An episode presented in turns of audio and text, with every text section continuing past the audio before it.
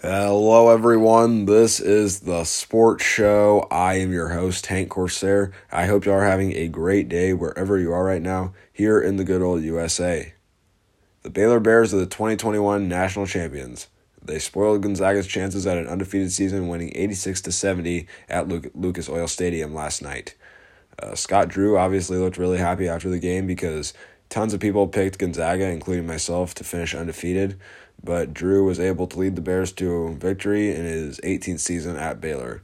Um, when he first arrived, the program was pretty much six feet under. Tons of stuff were happening, and I'm not going to get into detail on it because it was very bad what happened. But uh, Bear, Baylor looked like a team with a history of success last night.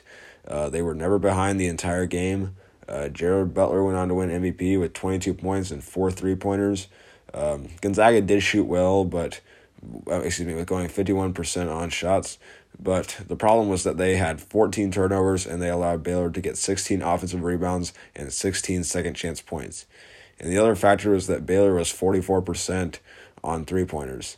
And like I said on the preview, Gonzaga had to control Baylor from the field, and they didn't do that. I also said that Baylor had to get going early, and that's just what they did.